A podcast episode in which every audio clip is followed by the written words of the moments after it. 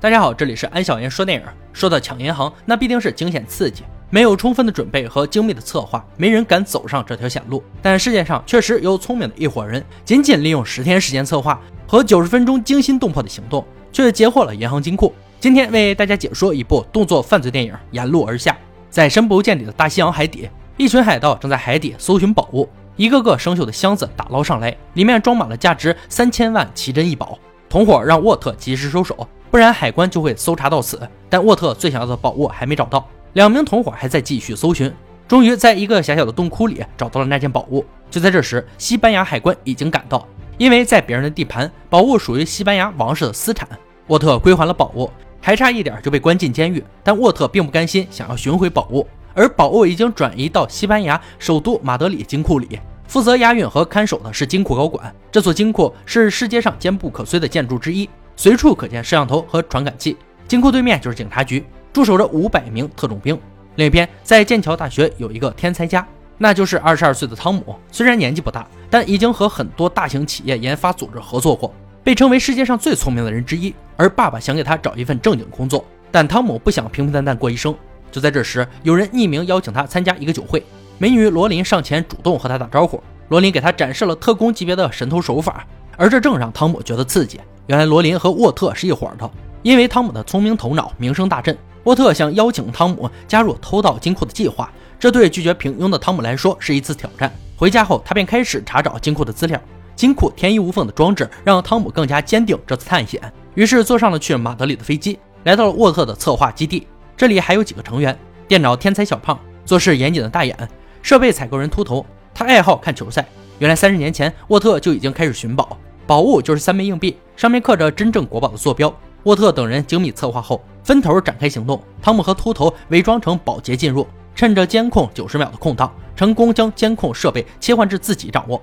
罗琳伪装成宝物鉴定师，见到了保安队长，借助和别人握手的时机，轻松获得了银行行长的指纹。接着又以假装鉴定名画为由，找到了一把金库钥匙，并扫描复制。汤姆这边来到会议室，用磁力计测量金库，但他们没有想到，这时正是会议时间，金库员工都走到座位上，汤姆躲在桌子下手忙脚乱，却不小心触碰了火警报警器。警察立即包围了金库，罗琳也找到第二把钥匙，他迅速复制上一操作，但受到警报的影响，他的时间不够用，只能快速藏起钥匙走出来。可是保险柜还没有上锁，汤姆也趁着慌乱走出会议室。危机时刻，只能让楼上的罗琳把钥匙扔给汤姆，汤姆快速上楼把钥匙放回原位。而金库这边却没发现任何蛛丝马迹。回来后，汤姆模拟出金库的构造，原来金库就在一个大水罐下面，而水可以通过管道灌满金库，淹死入侵者。金库也是借助正义女神的灵感建造，只要金库两边的重量发生变化，管道就会开启。金库高管还在寻找线索，但因为世界杯即将在此举行，不能轻易调动警卫队，于是打算把球赛转移地点。但作为球迷的行长表示，足球就是一切，不可轻易挪动。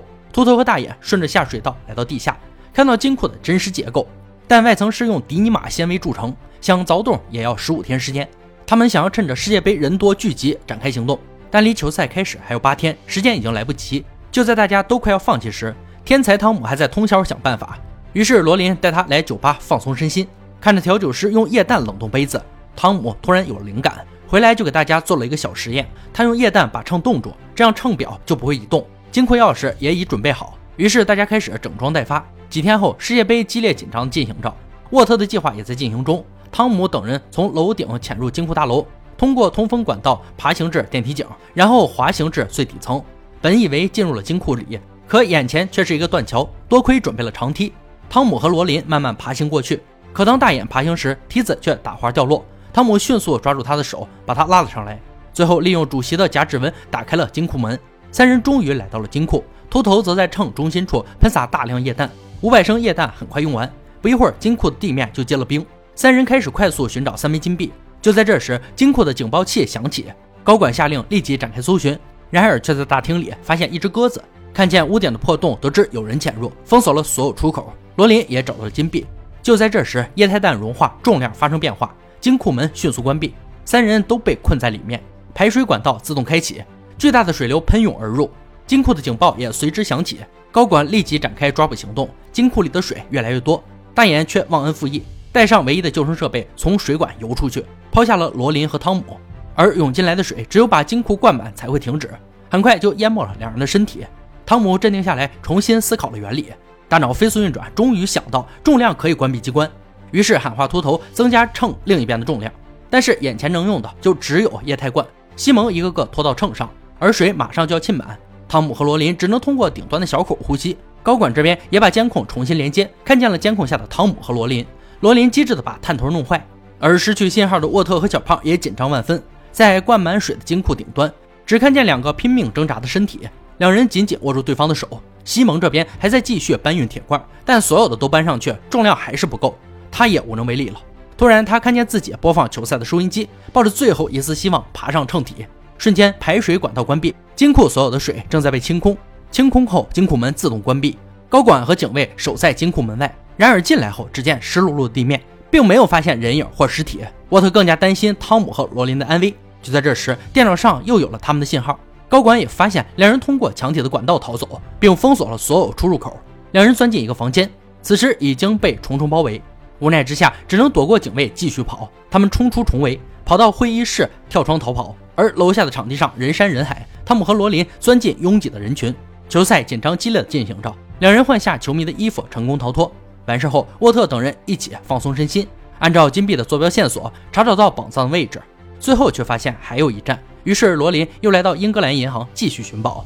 沿路而下上于二零二一年，这是部劲爆刺激的影片，脑洞开得足够大，情节紧凑，层层推进，从观众想不到的角度全是惊险刺激，没有多余的枝枝蔓蔓，演员功底更是老道，表演到位，让人耳目一新的感觉。层层推进，步步为营，是一部值得观看的影片。好了，今天解说就到这里吧。想看更多好看电影，可以关注安小言说电影。我们下期再见。